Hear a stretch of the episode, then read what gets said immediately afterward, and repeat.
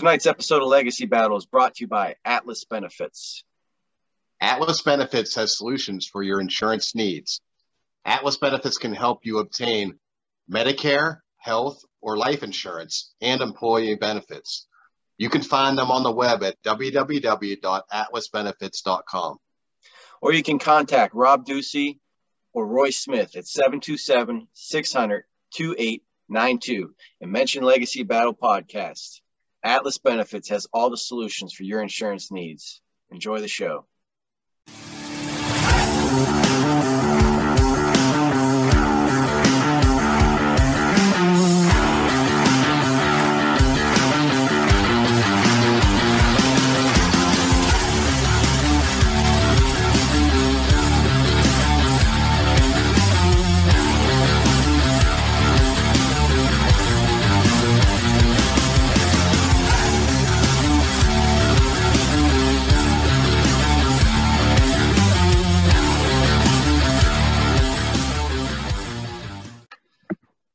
This is Legacy Battle coming at you on YouTube, Facebook, iHeartRadio, Google Podcasts, and Spotify. You can sponsor this show. Contact us in the comments section. Michael Adams here, creator of Legacy Battle. Joining me tonight from the Gridiron Battle Zone, Brian King, Penn State Collegiate All-Star, Kevin Adams, Ball State athlete, Paul Habicott. And we're joined tonight by the head coach of Oklahoma Christian University, the swim team, both men and women's, if I read correctly. In college at Texas, he earned 23 All-American honors and an NCAA championship. He swam at the 96 Olympics in Atlanta, becoming the only man at that Olympics to win 3 gold medals. In 2000, he served as a U.S. team captain, picking up 2 silver medals. And he is a 9-time U.S. national champion as well in the 200-meter freestyle. 5-time Olympic medalist swimmer, Josh Davis. Josh, thank you for joining us. Great to be with you guys. Thanks for having me. Always an honor for us to have Olympic athletes on this show that represented the country. That is true. That's what sports is about. So thank you so much. So we're going to talk to Josh, as always, after the debate, Q&A about his career and probably some of his questions about his coaching as well. Tonight's debate is the top 5 Olympic swimmers of all time.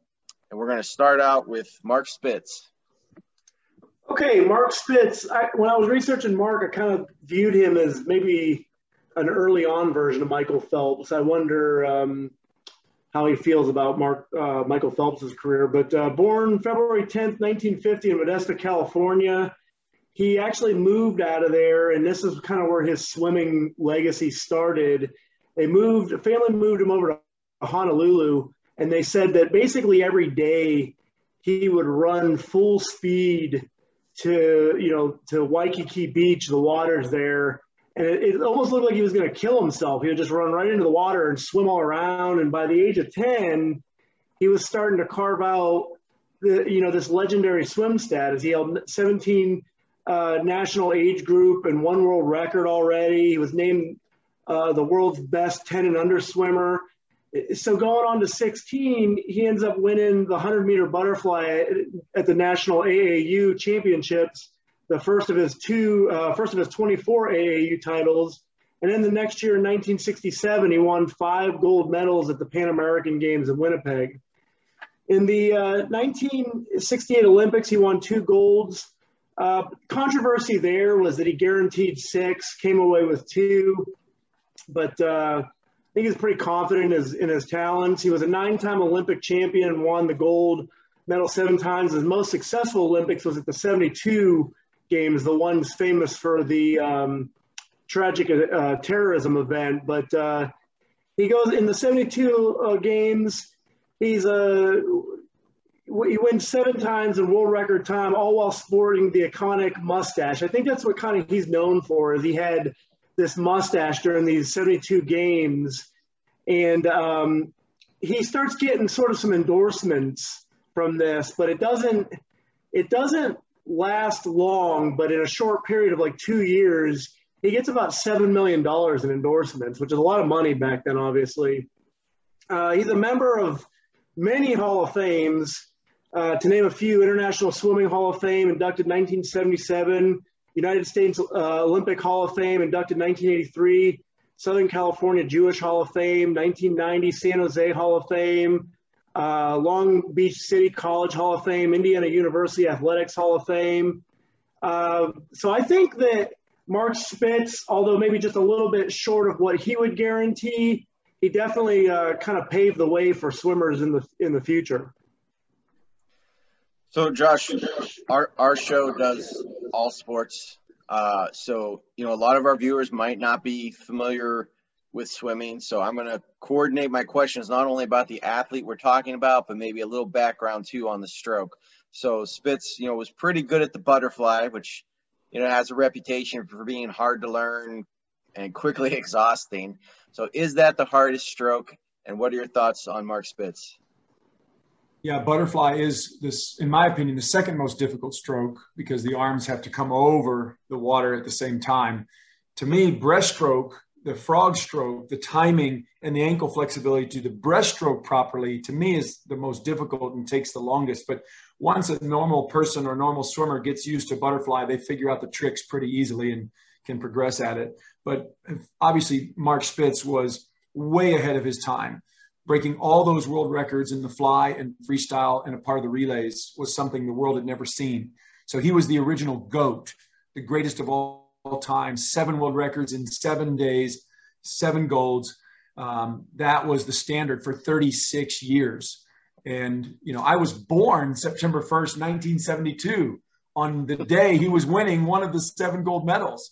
So kind of crazy that I was born that week, he was winning. My mom and dad were watching those Munich Olympics on their little black and white TV. And my mom's is like, come on, take me to the hospital. It's coming. And my dad's like, hold on, let me watch one more race. So kind of weird that we were, you know, I came out that week. But yeah, Mark Spitz was the icon of a generation and, you know, really put the Olympics on the map as far as, you know, the USA watching it. And I think the 1980 Miracle on Ice team did that as well.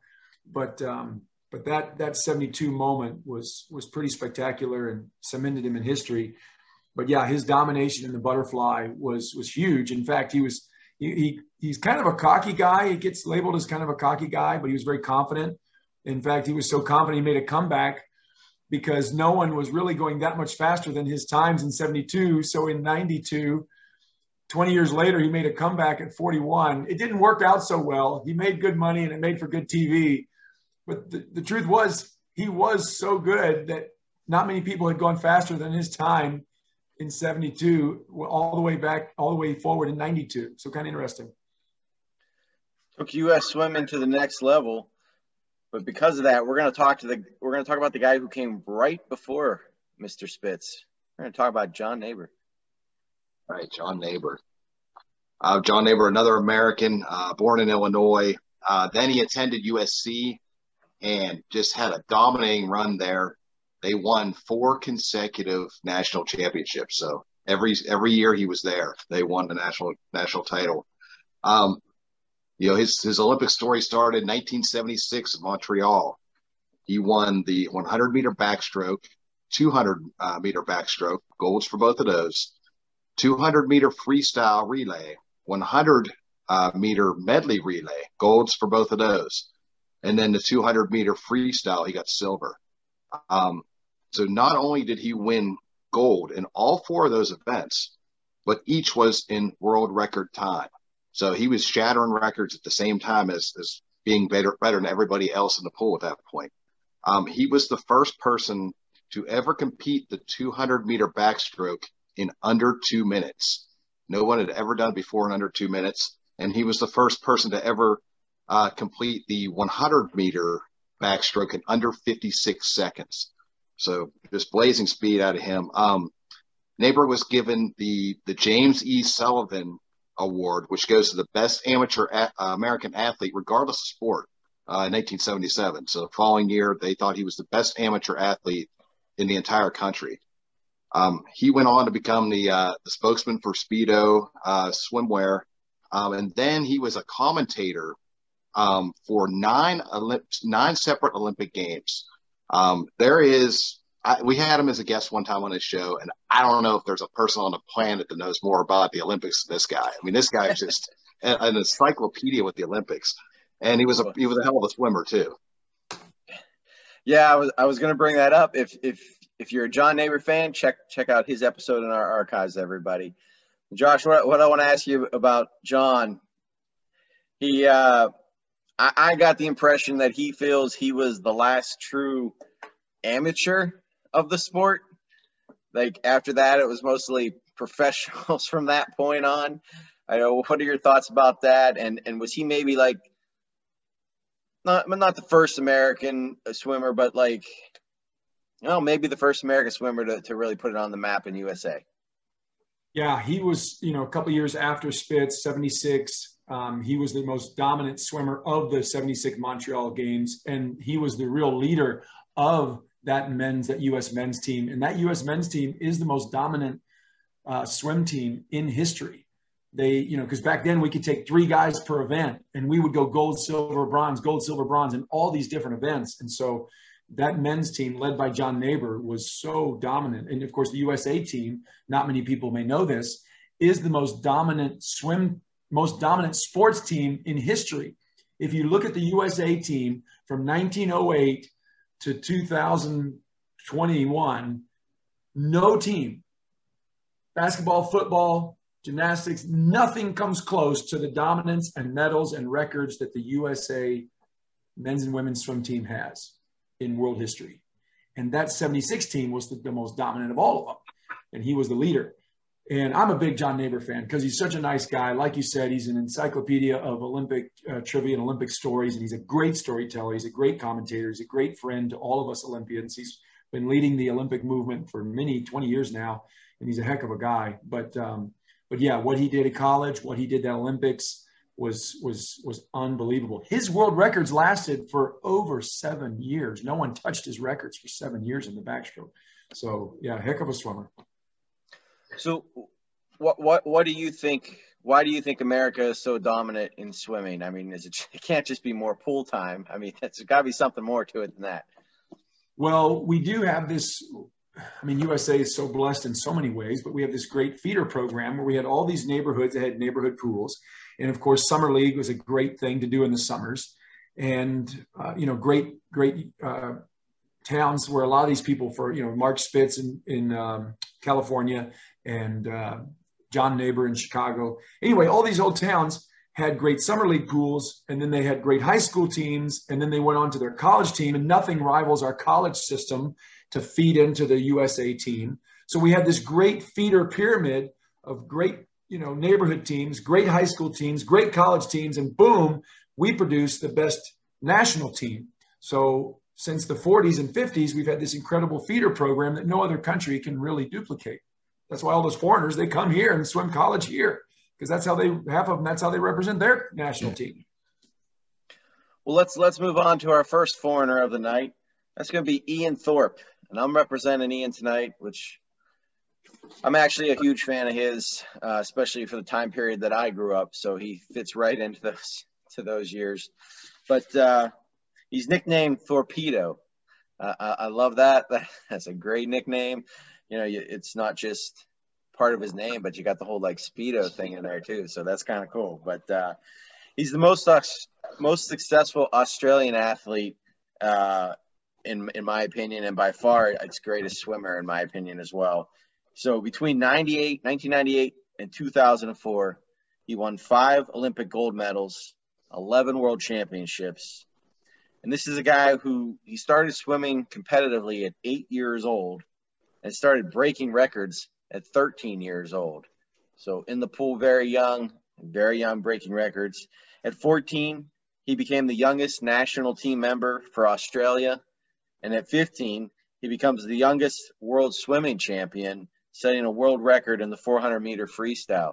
So I don't know about you guys, but when I was 15, I was not that good at anything. I was more concerned about popping pimples and girls than I was, you know, breaking world records. So I think that's pretty impressive to be that young and be that good.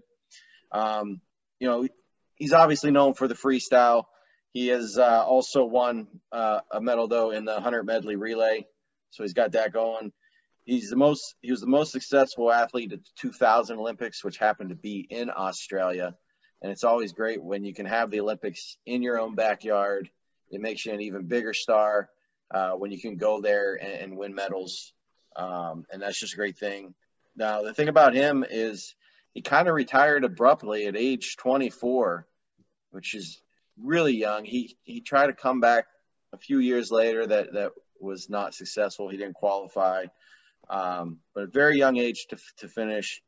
But, you know, you look at his overall, he finished with 9 Olympic medals. He was the World Swimmer of the Year, 99, 01, 02. So just an all-around great swimmer. So let me come to you, Josh. Ian Thorpe, freestyle was his dominant event. Is he maybe the greatest of all time just in that particular event?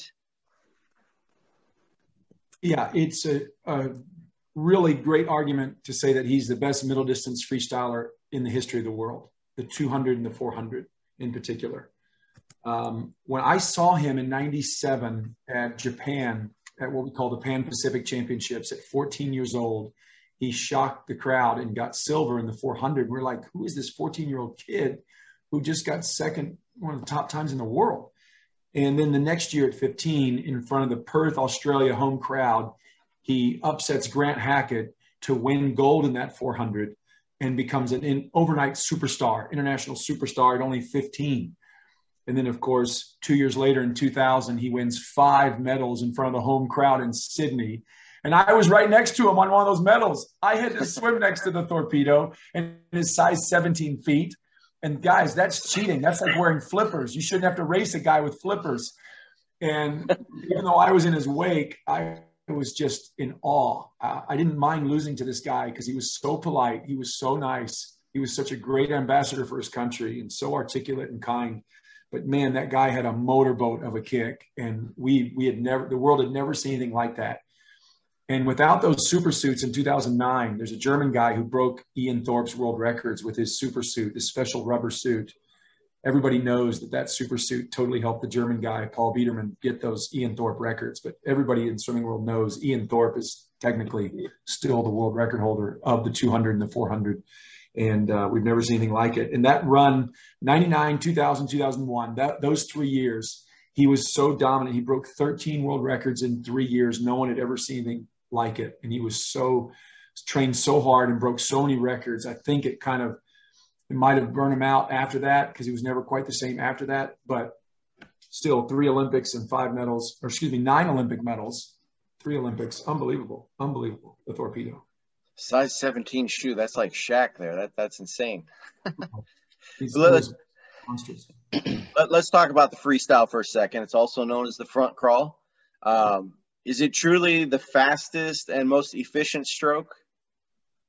Yeah. Other than the dolphin kick underwater, which some guys have the ability to go very, very fast, actually faster than freestyle. But of course you're not breathing and it takes tremendous skill. Only a few guys have mastered it to go faster than freestyle. But in general, for the normal swimmer and even the elite swimmer, freestyle front crawl is the fastest way to get through the water. So we're going to move on to Kevin, and he has probably the biggest gun tonight here. He likes to get the guaranteed players, as I like to call it. Michael Phelps. Hey, I had Phelps previously, and how could I not when I have him on my Wheaties box? So listen, Phelps started out swimming at a young age, basically got into swimming because his mom wanted him to, and him and his sister just fell in love with the sport. And at age 10, he started holding national records for his age group already. 2000, he became the youngest male swimmer since 1932 to make an Olympic team. He has won 28 Olympic medals. He holds the all-time record for Olympic gold medals at 23. He holds the record for Olympic gold medals in individual events and total Olympic medals in individual events. Phelps beat out Spitz's record that was, set in 1972 that was mentioned earlier at the 2008 Olympics, winning 8 gold medals. And to win 8 gold medals back-to-back, like swimming every day, like that is intense. In 2004, he had already tied the record for 8 medals at a single games by winning 6 gold and 2 bronze. In 2012, Phelps had won 4 more gold medals, 2 silver medals. He actually retired after the 2012 Olympics, and then he made a comeback in 2014 and then competed in the Olympics in 2016, where he was actually designated as the flag bearer for the United States, walking out at the opening ceremony. He won another 5 gold medals, another silver medal at those Olympics. This made him the most successful Olympian for 4 Olympics in a row. 4 straight Olympic games, he was the most successful swimmer. He has won 82 medals in major international long course competitions. He has earned the World Swimmer of the Year award 8 times, the American Swimmer of the Year 11 times, as well as the FINA Swimmer of the Year award in 2012 and 16. He was Sports Illustrated magazine's Sportsman of the Year award from the 2008 success that he had. In 2008, there were some concerns that he may have been using some PEDs, so he actually signed up for what's called Project Believe, which is part of the U.S. Anti-Doping Agency, where you can actually volunteer to take more tests on top of what the World Anti-Doping Agency wants you to do. And he passed every single test to prove that he's not doping, he's not cheating. To answer the question of what Paul said about what Spitz thought of his career, well, this is what Spitz said at one of his interviews. "I'd be remiss if I actually didn't tell you how great Michael is. So right now, before he goes to the Olympic Games in Rio, he has double everything I have. The first Olympic Games he was in, he didn't even win a medal. So he did all of that, doubling what I did in just 1 extra Olympic Games. And that's quite incredible, to be honest with you." When he retired again in 2016, he had won more medals than 161 countries. The world and Olympic records, as well as the Guinness World Records he holds or held. He's the greatest swimmer of all time and one of the greatest athletes of all time. He's listed #1 on numerous lists of greatest swimmers of all time. Hands down, this is the best swimmer we're talking about tonight. This guy retired more times than Brett Favre. That's how many times he retired. And he came back and kept performing well. So did Favre for a little while there. Anyways, I digress. So, Josh, you were his captain in 2000. I mean, did you see then he was going to become as good as he was? And also, we don't rank them when we pick our top 5. We just pick 5 for the list. Is it Phelps and everyone else? Yeah, it's got to be. I mean, what he's accomplished, how he's put swimming on the map. He's the Michael Jordan of swimming. Kevin, great bio, by the way. Great research. 39 world records, 5 Olympic Games, overcoming a lot of adversity. Some of his stories in each of these meets are legendary. You know, I tell his stories to all the camps I get to run across the country. They're just legendary. We may not have time to go into many of them. But, and, you know, and he finally got it. He finally got on his 5th Olympics. He realized how he could finally give back and meet the team. And he got elected captain and flag bearer, you know, so to see his growth as a human being over those 5 Olympics is really rewarding, because when I was on the team with him in 2000, he's just a 15-year-old kid soaking it up, you know, just kind of watching, looking around. And I was the oldest guy on the team. He's the youngest. And so I do the 200 free. He does the 200 fly. So we were training mates that whole month. And I could kind of beat him back then, but I thought, man, this little skinny kid, if he sticks around, he might be pretty good. And so sure enough, he stuck around and became the greatest of all time. So no, honestly, we did not see it back then. We just knew he was a tough sucker and he loved to train. And the funny story though, that I will tell, one of his many legendary stories, he was so pissed at the 2000 Olympics in Sydney that he got 5th place. He didn't medal his first Olympics, like Kevin said. And so the next day, when you can take a few days off or even a few weeks off, but no, the next day in the Sydney Olympic pool, he did a 2-hour practice to get ready for the Athens 4 years later. And rumor has it, he didn't miss a practice, miss a day for the next 4 years. And sure enough, he goes from 0 medals to 8 medals in Athens 2004. And he didn't skip a day, not even Sundays, for 4 years. And it started in the Olympic pool in Sydney. And he did what nobody was willing to do in practice. And that's why he's got more medals than anybody ever has in history. That's what it takes to be the best. Absolutely. And he's training now. We'll training one of the people we're going to be talking about later that Kevin's also representing. So we'll get into that in a little bit. Let's move on to Grant Hackett. Okay, Grant's the man. He's got more gold than Mr. T, but he's an Australian swimmer, and he's really regarded as a phenomenal distance swimmer. Born May 9th, 1980, but he's probably most famous for the 1,500-meter freestyle. He won gold for this category in the 2000 Olympics in Sydney and the 2004 Summer Olympics in Athens. He dominated the 1,500 meter event for about a decade, being undefeated in this event in the finals from 96 until, I guess, about the 2007 World Aquatics Championships. In total, he won 10 long course world championship gold medals.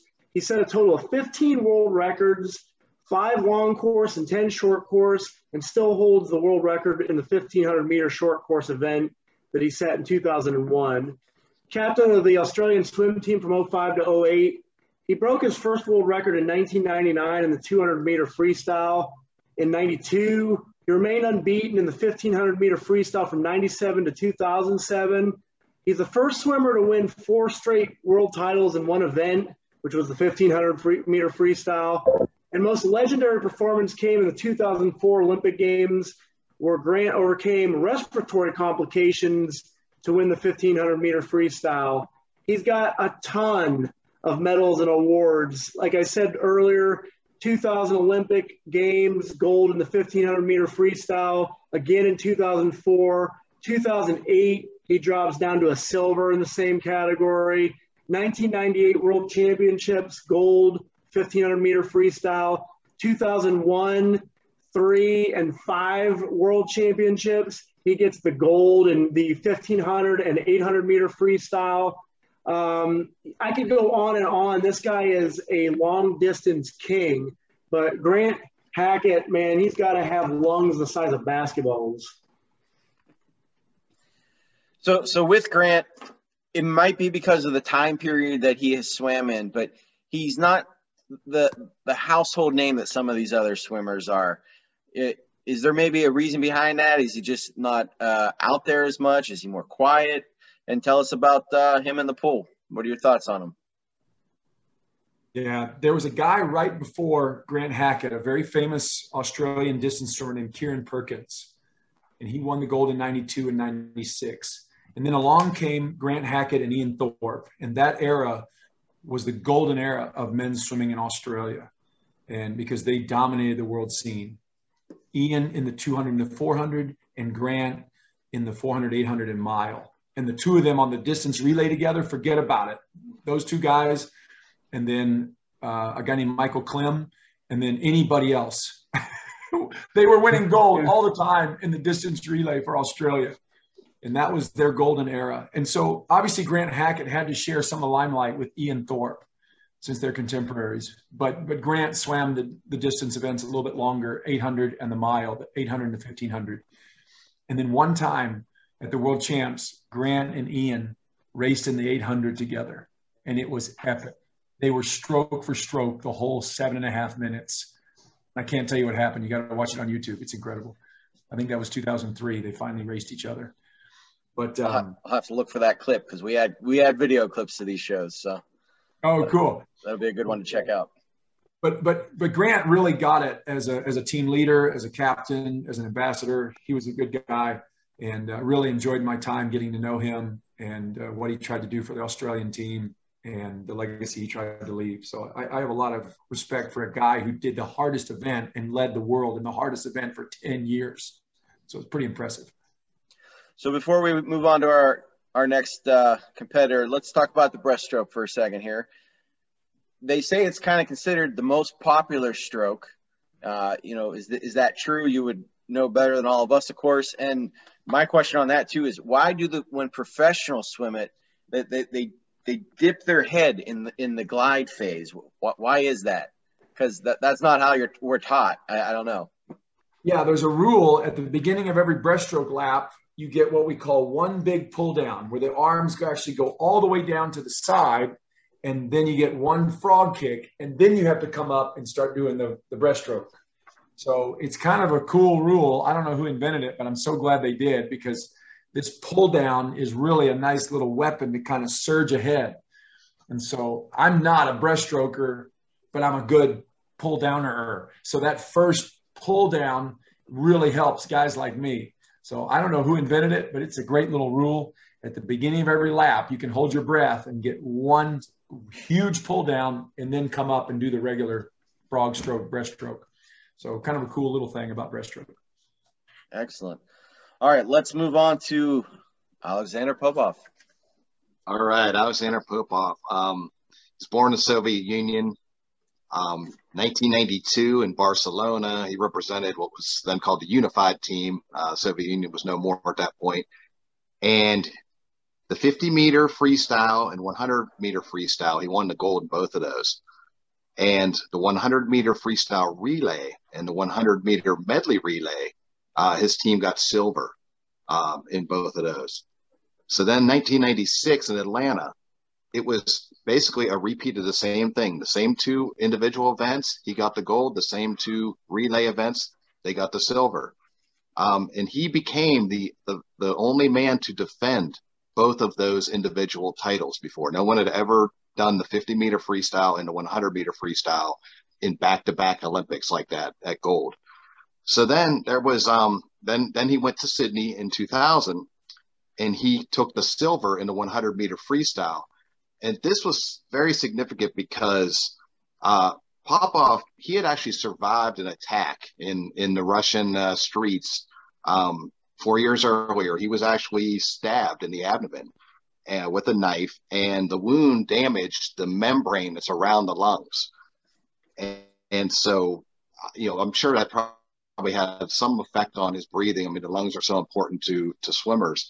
So for him to bounce back and be able to take a silver, you know, in the next Olympics was very amazing. Plus, during the 2000 Olympic trials, he set the world record for the 50-meter freestyle, and that stood for the next 8 years. So he set a world record and got a silver after being stabbed 4 years earlier. He's an incredible swimmer. Just like he was more geared towards the sprint type, the shorter type ones, just incredibly fast in those. And, you know, he just certainly belongs in this conversation. It's said of him that he has the best technique in history.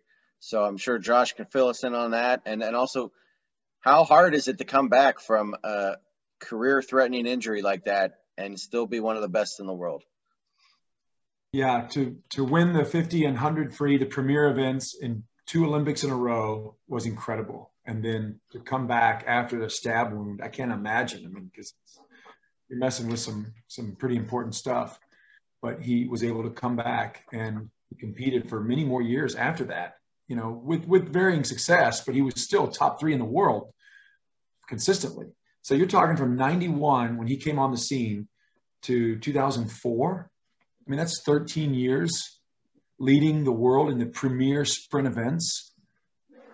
There's no one that has ever done that in track, 13 years, you know, and he did it clean. And it helps to be 6'8", very tall.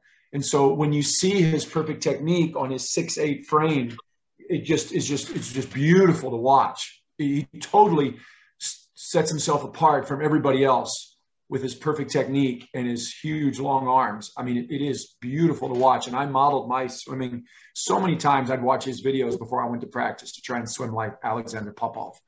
And, you know, for years, everybody studied him. And he was the premier sprinter, the top fastest man in the world for almost 10 years, over 10 years.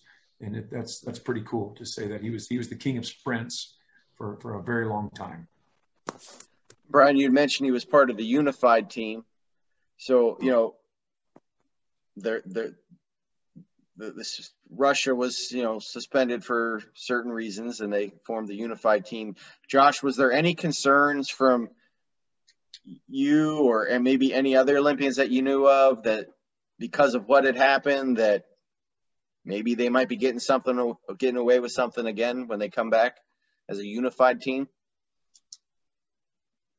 What I do know is that he got tested a lot, and he trained a lot in Australia, where they have reliable testing and reliable accountability like we do in America. It's tough to say in those towns in Russia and China if they're actually getting significantly tested. But I think in his case, I got to believe he was clean. I really believe it. I mean, he was so genetically talented. He didn't need it. But I do know Russia has definitely struggled with that. It is embedded in their sporting culture. There's no doubt about it. But I think in his case, he didn't need it. And he was able to kind of do most of his training in Australia where there was legitimate testing and results. So yeah, I think his legacy is clean, and the Russian rocket absolutely has to be in the top five. All right, let's move on to Johnny Weissmuller. This is going back quite a ways, probably before any of our viewers were even alive. But he may not be the best swimmer of all time like Michael Phelps, but I'll tell you this, he might have transcended the sport more than anyone, and I'll get into that in a minute here. But so American swimmer with 5 gold medals at the Olympics, and that goes back to 1924 and 1928 Olympics. That's still not the oldest Olympian we've ever talked about. Brian, you still own that one with Jim Thorpe when we had Tessa Gobo on. So, but he was coached by the famous coach Bill Bachrach. Hope I got that one right. He was also a father figure to him. I read about their relationship, and they were really close, really close. So now Johnny set 2 world records in 1921, and then in 1922 he breaks the 100-meter freestyle record. In 1927 he broke the 100-yard freestyle world record. So he kept up his performance for many, many years, and he was so good in the water that he was actually a member of the U.S. Olympic polo team, and he got a bronze medal with the polo team there. Played in 2 Olympics for polo. Got the bronze in 24, and then in 28 they finished, I think, 7th. So there was no medal that time, but. You know, we talk legacies on this show, so let's talk a little bit beyond the pool legacy here. He played Tarzan in 12 movies and has starred in over 35 feature films. This is one of the original Tarzan guys here. He has a star on the Hollywood Walk of Fame. And Dad, if you're listening, you're gonna love this. He is on one of your album covers, the Beatles' Sgt. Pepper's Lonely Hearts Club Band. So go check your album. You'll find him on there. Josh, I know this is before your time too, but what are your thoughts on Johnny? No, I knew Johnny Weissmuller's legacy very, very well. Growing up in the 80s, I would see those shows on TV, you know, just skimming cable. And, you know, he actually was his voice recording the Tarzan yell, but they played it backwards. That's how they made it so unique. They played it backwards, but that's his voice. But yeah, 5 gold in the Olympics, 67 total world records, 12 Tarzan movies, like you said. He saved 11 people from drowning over the course of his life, 5 wives. I mean, he may have more superlatives than any of the people on our list. But you're right. He was, for those decades, the most famous swimmer on the planet. And honestly, one of the most famous actors and famous humans on the planet during those 2 decades. So pretty amazing that we have a swimmer that had that much global recognition. Pretty cool. So going back into the pool here for a second, was the competition that he had maybe not as good as the competition the swimmers are facing today? Yes. I mean, he was a big guy, 6'4". 200 pounds. I mean, he could dominate everybody back then. The depth isn't like it is now. The rest of the world, you know, hasn't caught up to USA like they have now, you know. So yeah, he was just a man among boys back then. But you know, still, he had to work for it, and he had to train a lot. And that longevity of racing in world records and staying in shape for those Tarzan movies, you know, is pretty impressive. Pretty impressive. All right, let's move on to our final swimmer tonight, and that's going to be Ryan Locke. Kind of feel like he probably would have been an even more successful swimmer if he wasn't swimming around the same time as Phelps. A lot of times they were kind of 1 and 2, and they performed well together when they raced together. Oh, my goodness, dominated competition, but you know, Ryan didn't really take swimming seriously until about age 14 when he was in junior high. He had lost at the Junior Olympics, and he just said that he was sick of losing and didn't want to lose there again. And so he started to take it a little more seriously. He went on to the University of Florida, where he was actually the NCAA Swimmer of the Year twice, seven-time NCAA champion, seven-time SEC champion, 24-time All-American. During his senior year, he had won national titles in all three of his individual events, setting a U.S. Open and American records in the 200-yard individual medley and the 200-yard backstroke. He also broke Tom Dolan's nearly decade-old NCAA record in the 400-yard individual medley. He's a 12-time Olympic medalist, six for gold. He has the second most total number of Olympic medals behind only Michael Phelps. Seven individual Olympic medals, ranked second in history in the men's swimming behind Phelps, tied for second among Olympic swimmers.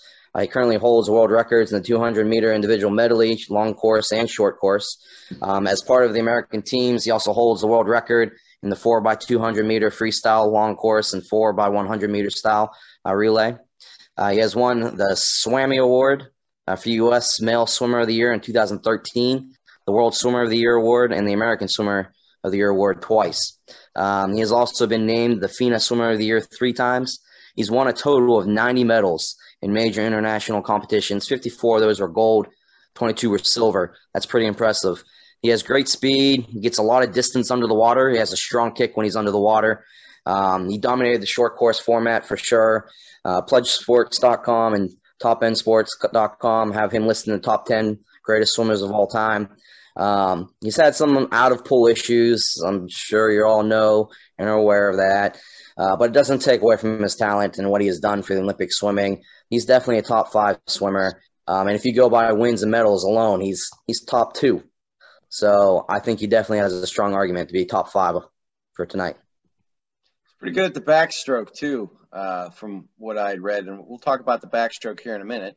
But, Josh, so with Ryan, it's almost like Kevin sort of said at the beginning that he's always been in Michael Phelps' shadow. He's being trained by Phelps now. So what are your expectations for him going into these Olympics if they still occur this summer? What do you think he's going to do? And tell us about Ryan in the pool. Yeah, if there was no Phelps, Ryan Lochte would easily be the greatest swimmer of all time. What he's accomplished internationally is huge. Like Kevin was saying, unbelievable resume. And not just for IM, he can do freestyle, he can do backstroke. He's an accomplished breaststroke and butterflies. That's why his IM is so good. But, at 36 years old, he's gone to 4 Olympics. He's done great at all of them. And then just a month ago, he tried out for his 5th Olympics, just missed it. Missed it, yeah. And him and Michael are great buds, and they talk regularly because they kind of came out of some stuff at the same time. They both met, their wife, and that really straightened them out. And they both have beautiful children now and a beautiful family. And they both really, really have blossomed these last few years as men, as ambassadors. And it's just really cool to see. But he just missed the team at 36 years old. He's still training now. He's back in the pool now for some international races coming up this fall. And the guy just loves swimming. And no one sticks around to sign autographs more for more kids than Ryan Lochte. Not many people know that. He kind of gets a bad rap for getting in a little trouble now and again, drinking a little too much back in the day. But no one loves kids and loves swimming more than Ryan Lochte. I've seen it with my own eyes. And I just love his heart. His resume is incredible. He's still racing now. He probably might race till he's 40, a few more years, 3 more years till the next Olympics. Who knows what happens for Paris 24. And, incredible swimmer. Before we go on to our boat, let's talk the backstroke for a second. It's the last stroke to talk about tonight here. Obviously, it's the only one on your back. But so let me ask you, it seems like all these swimmers were dominant in a lot of events, but the backstroke is usually the one that's kind of left out and it's won by other people. What do you think the reasoning is for that? Well, a lot of people haven't mastered the backstroke, even though it's the easiest of the strokes, because they can't see what their hand is doing when they enter behind their head. So it kind of takes a certain feel and trust to grab that water because you can't see it because you're supposed to keep your head really still and not look around. And so every now and again, some people get really good at it. And USA actually has this incredible backstroke history because we had John Naber that won the gold in 76. And then we had Rick Carey in 84. And then we had David Burkhoff in 88, Jeff Rouse in 92, Jeff Rouse in 96, Lenny Kraselberg in 2000, Aaron Pearsall 2004 and 2008, and Ryan Lochte 2008, and now a guy named Ryan Murphy. So we've had this incredible string of backstroke gold medalists from the USA since 1976, John Naber. So USA has got great backstrokers, and now for the first time, our legacy is in jeopardy. Russia's got this great backstroke guy that's going to challenge our king of backstroke, Ryan Murphy. So anyway, just backstroke is sometimes tricky because you can't see what your arms are doing, but USA has a strong history in it. All right, let's move into our vote tonight. Paul, who are you taking? Well, even though Kevin and I are enemies pretty much from birth, you can't argue against Michael Phelps. So I know that he's going to get a lot of votes. I'm going Michael Phelps. But, you know, Michael, I'm going to give your original founding father, Johnny, some love, because I think he, with his fame, I think he really did a lot for swimming. And, you know, we've almost wished swimmers had some personality like that. But I'll go with Johnny. Oh, okay. All right. Brian? Well, I'm going to go with Mark Spitz. You know, like what Josh said, you know, the original GOAT.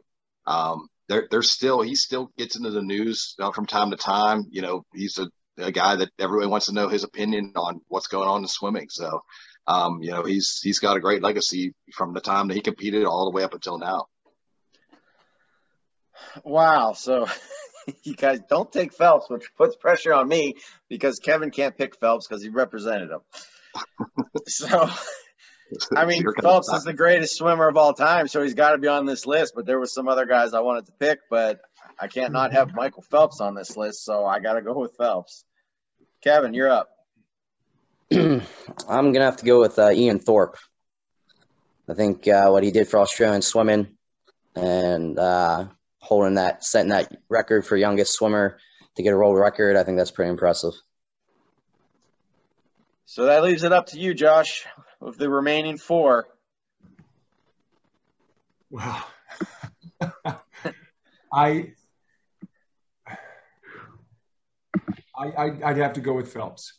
What his 400 IM world record is still. He's already on. I picked Phelps. You got to pick one who didn't. Oh, I got to pick someone else. Yeah. You got Lochte, Hackett, Popov, or Naber.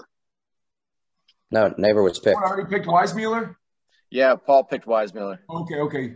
All right, then I got to go with Lochte. So, yeah, at one point, no one could touch him in the back and the IM and the freestyle. And his highlight reel is I put it up there with anybody's.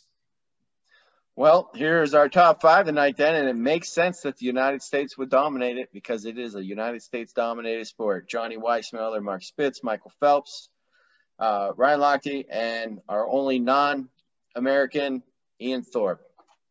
All right. You guys are all in trouble. I'm going to tell John Naber. Sorry, John. We love you. Thank you for doing the show, John. Didn't make the list tonight. I voted for you, John. I was in your corner, man. All right, let's move on to our Q&A, and it looks like, I won the show tonight because I got two out of. I got two also.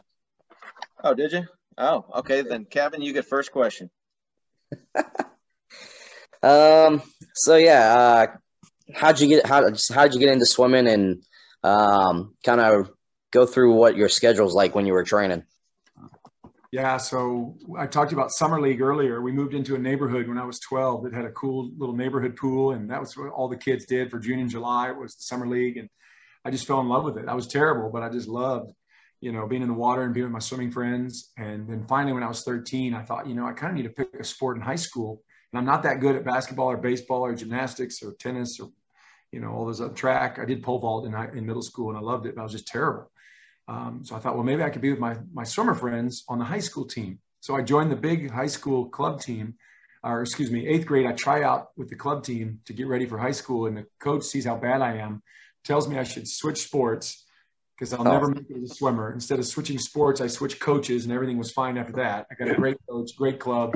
I was on my way. I was high school champion right away, and then collegiate champion, and then finally made the Olympics. And so, but anyway, at 14, when I started with the high school team here in Texas, in San Antonio, Texas, where I lived, we had a great system where we trained with our high school coach in the morning for an hour and a half, and then trained with our club coach after school down the street for an hour and a half. So I was training twice a day, hour and a half in the morning, hour and a half at night, all 4 years of high school, all 4 years of college, and 4 more years as the pro with the USA team. So 12 years, I was going hour and a half, 90 minutes in the morning, 90 minutes at night, all out. And that's just what it took to be great. Hey, real quick, did you bump into that coach again later on in your career? Yeah, we're friends now. It was just a really bad call. You know, because I was so late because all my friends had been swimming since 5 and 6, and I was now 13. He just couldn't see the potential, and it all worked out in the end. You can hear more about that story on YouTube if you look up Josh Davis aha moment. I checked that out. It was pretty good stuff. So let me go next here. Tell us about your book, The Goal and the Glory. Yeah, so a publisher, you know, contacted me to write a book of Olympic stories and kind of their inspirational God moments of how, you know, what significant moments in their sporting career, you know, from a spiritual standpoint. And I just loved it. I interviewed 30 Olympians and their stories, and we came up with about 2 stories per Olympian for a total of 60 stories, 60 chapters. And the best part, the chapters are only 2 pages long. How awesome is that? But these stories, that's right. So 2 pages long. But the stories are super fun and super insightful of what was going on in these unique, you know, critical moments in their Olympic, in their lives, in their Olympics. So I really enjoyed that putting that book together. That covered all the Olympics going into 2004, because it came out for the 2008 Olympics. So now I need to do version 2. Because there's 08, we got stories from 08, 012, and 016, and now 2020. So I'm 4 Olympics now where I need to write version 2 and get all the cool stories from those 4 Olympics. So hopefully I can do version 2. But The Goal and the Glory, I think, can still be found out there on Amazon. Perfect. Brian? Of your 5 Olympic medals, is there one that stands out above the rest as like the one that you're most proud of? The first one is always the most special. And for me, that was the 4x200 free relay, the distance relay. And at that Atlanta Olympics, in front of the home crowd, we were not predicted to win. We were maybe going to get a bronze. The odds in Vegas had us maybe at a bronze. Well, we win the gold by a body length. The crowd goes nuts. I'm on the podium with my 3 teammates getting that gold medal, looking at this Atlanta home crowd, thinking, holy cow, I did it. And we did it, you know. And so I thought of all of my teachers and coaches and parents and family and friends and teammates that helped me get there. And it was singing that anthem, looking at that flag, being in front of the home crowd at the Atlanta Olympics. It was just a dream come true. And I got a lot of free food after that, showing the medal to all my friends and going to restaurants. And it was great. It was great. Paul?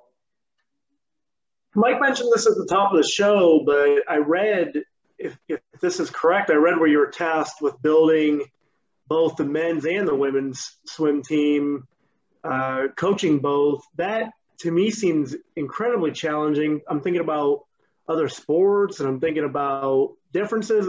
But maybe you can answer this. Am I wrong? Do you have to modify your approach? What's the challenges with that? Yes, coaching men and women is a little bit different. And, you know, we're still young. I'm starting my 5th year now as a college coach for the men's and women's team. And so we built our team up pretty fast, and we've got some fast kids going now. But yeah, there's a little different take, and I'm still learning a lot about how to keep the girls team bonded and connected, which is really important for them, and to keep the guys team, you know, having fun and being in the weight room and doing, you know, cool guys things in practice. So there is a difference. And so I'm still working that out. I'm learning from a lot of the great college and Olympic coaches that have gone before me that I'm friends with, that have been mentors to me. So no, it is important to do guys and girls a little bit different, and each athlete a little bit differently. That's where a coach really earns their money, is when we can really customize the program for each of these athletes while staying together as a group. And so yeah, I feel blessed to be at this great little college, Oklahoma Christian University. We're now the only college swim team in the whole state of Oklahoma. And so it's a great opportunity for the Oklahoma Stormers to come here. It's a great opportunity for all the five states around us, Texas, Arkansas, Missouri, Kansas. We've been a great place for them to come train after high school. Awesome. Kevin.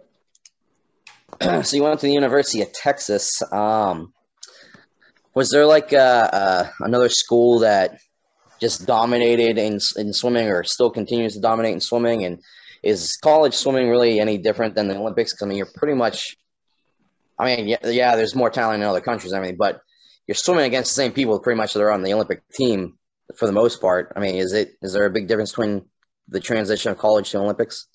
Yeah, everybody, all the 50 swimmers, the 25 guys and 25 girls that we're going to watch next week in Tokyo, they're all great rivals from their college teams. But now they're on the USA team together as a big family. But during the college years, they're bitter rivals. And so right now for men, Texas is still dominating almost 40 years now. Eddie Reese, the Olympic coach, has been the most dominant, most successful college coach of all time. 15 national titles since 1981, spread out over the last 40 years. Unbelievable legacy. But the usual suspects, Stanford, USC, but now the new ones, the new kids on the block is NC State. North Carolina State is really good. Virginia for women are really good. Virginia is going to be, used to be Stanford for women. Now it's Virginia. I think they're going to win. They got a bunch of Olympic girls on the Virginia team now, which is kind of interesting. So top five also is Indiana, Louisville, Florida. So, you know, traditionally it was the coast, you know, like the California team, Stanford, USC, and Florida, but Texas is always in the mix. So, yeah, so those are kind of the names I dropped are some of the big college names.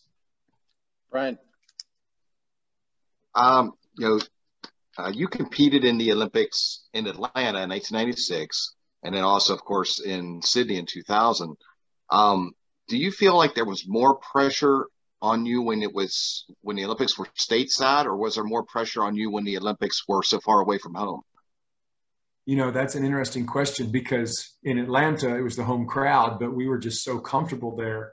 The village, we had our training camp at the University of Tennessee for a few weeks, and then we drove over to Atlanta to move into the village, and just had a wonderful time there. So I didn't feel a lot of pressure, even though it was the home crowd, thankfully. But Australia was interesting because swimming is one of the top sports in Australia. It's like rugby, cricket, and swimming. They go cuckoo over those three. And, you know, just like our baseball, you know, basketball and football, that's rugby, cricket, and swimming for Australia. They all know about it. They all talk about it. And so I was more famous in Australia than I am here because I was racing Ian Thorpe, their top swimmer. So there was more pressure, and I was captain of the team, and I really, you know, there was a lot of talk, that Australia was finally going to upend us and become the number one swimming nation, and they wanted to do it in front of the home crowd. And so we were really not very strong in 98 and 99 leading into the 2000 Olympics, and so I think Australia could kind of smell blood in the water, and thankfully we got there, and we just rocked it. You know, Ian Thorpe was really good the first day. It kind of scared us, winning 2 gold medals and 2 world records that first night. But then the USA team kind of took over after that. And it was one of our most dominant performances ever in Australia. So the pressure, the extra pressure in Aussie land, really took us to the next level. Oh. Swimming's really interesting to me because we talk with other athletes about their sports, and they always talk about how it evolves over time. But, like, you can't make the distances longer. Has swimming evolved? We joked earlier with Johnny Weissmuller, but it's, you know, in terms of the competition, is that what it is? Has the competition evolved? What's your take on that? There's a lot of things involved. I mean, we are getting some better genetics. You know, you get some better, bigger feet, just bigger people, and just crazy good genetics. But we have better coaching. We're getting smarter of how to do training cycles.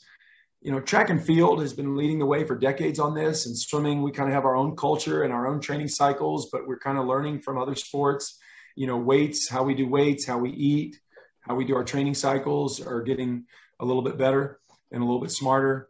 And yeah, just all three of those things combined. There's faster pools, better training and better human structures, you know, better genetics. And then every now and again, you see these world breakers like the people we talked about tonight.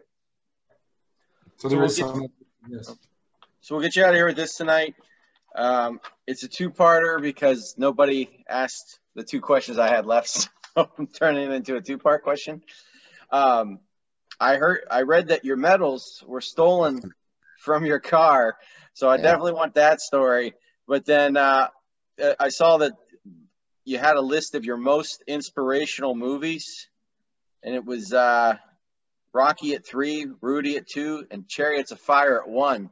So I was just wondering if anything's changed on that list. Yeah, so it is true. Great questions, by the way. It is true that my 3 gold medals were stolen from my car years ago, and somehow miraculously they were all returned. And I'm so grateful whoever stole them brought them back, because the whole town, it was on the front page of the newspaper, it was on all the news stations, Olympians medals stolen, and the whole city of San Antonio was hoping and praying they'd come back, and sure enough, they all came back. So I'm still get to pass the gold medals around to kids all over the country where I speak and teach. So I'm grateful for that. Yeah, I'm a huge Rocky fan. Me too. Love Rocky. Number 3 and 4, my favorites. So Rudy, I cry every time when he gets the letter, and I just lose it. And Chariots of Fire is very special to me. It was one of the first, you know, movies I remember watching, sports movies I remember watching when it came out. And it just, the music intrigued me. As I got into high school and college, and I studied the lives of those 2 athletes, Eric Little and Harold Abrams. And I studied their lives and their motivations. It really was powerful to me. And plus, it's a true story. It actually really happened. And to see how these guys lived their lives as ambassadors, you know, as humans and for the sport was very inspiring to me. And I just love the choreography or the cinematography of that movie. It's a very, very beautiful movie. So yeah, those I still watch them today, at least a couple times a year. So they got the greatest score of all time in the Chariots of Fire. That's just amazing music. But Thank you to Josh Davis for joining us tonight. Always an honor to have Olympians on. I said that earlier, but I absolutely love that. So thank you so much. And I want to thank everybody who was watching on YouTube or Facebook, or were listening on iHeart, Spotify, Google Podcasts. Everyone have a great night, and we'll see you next time.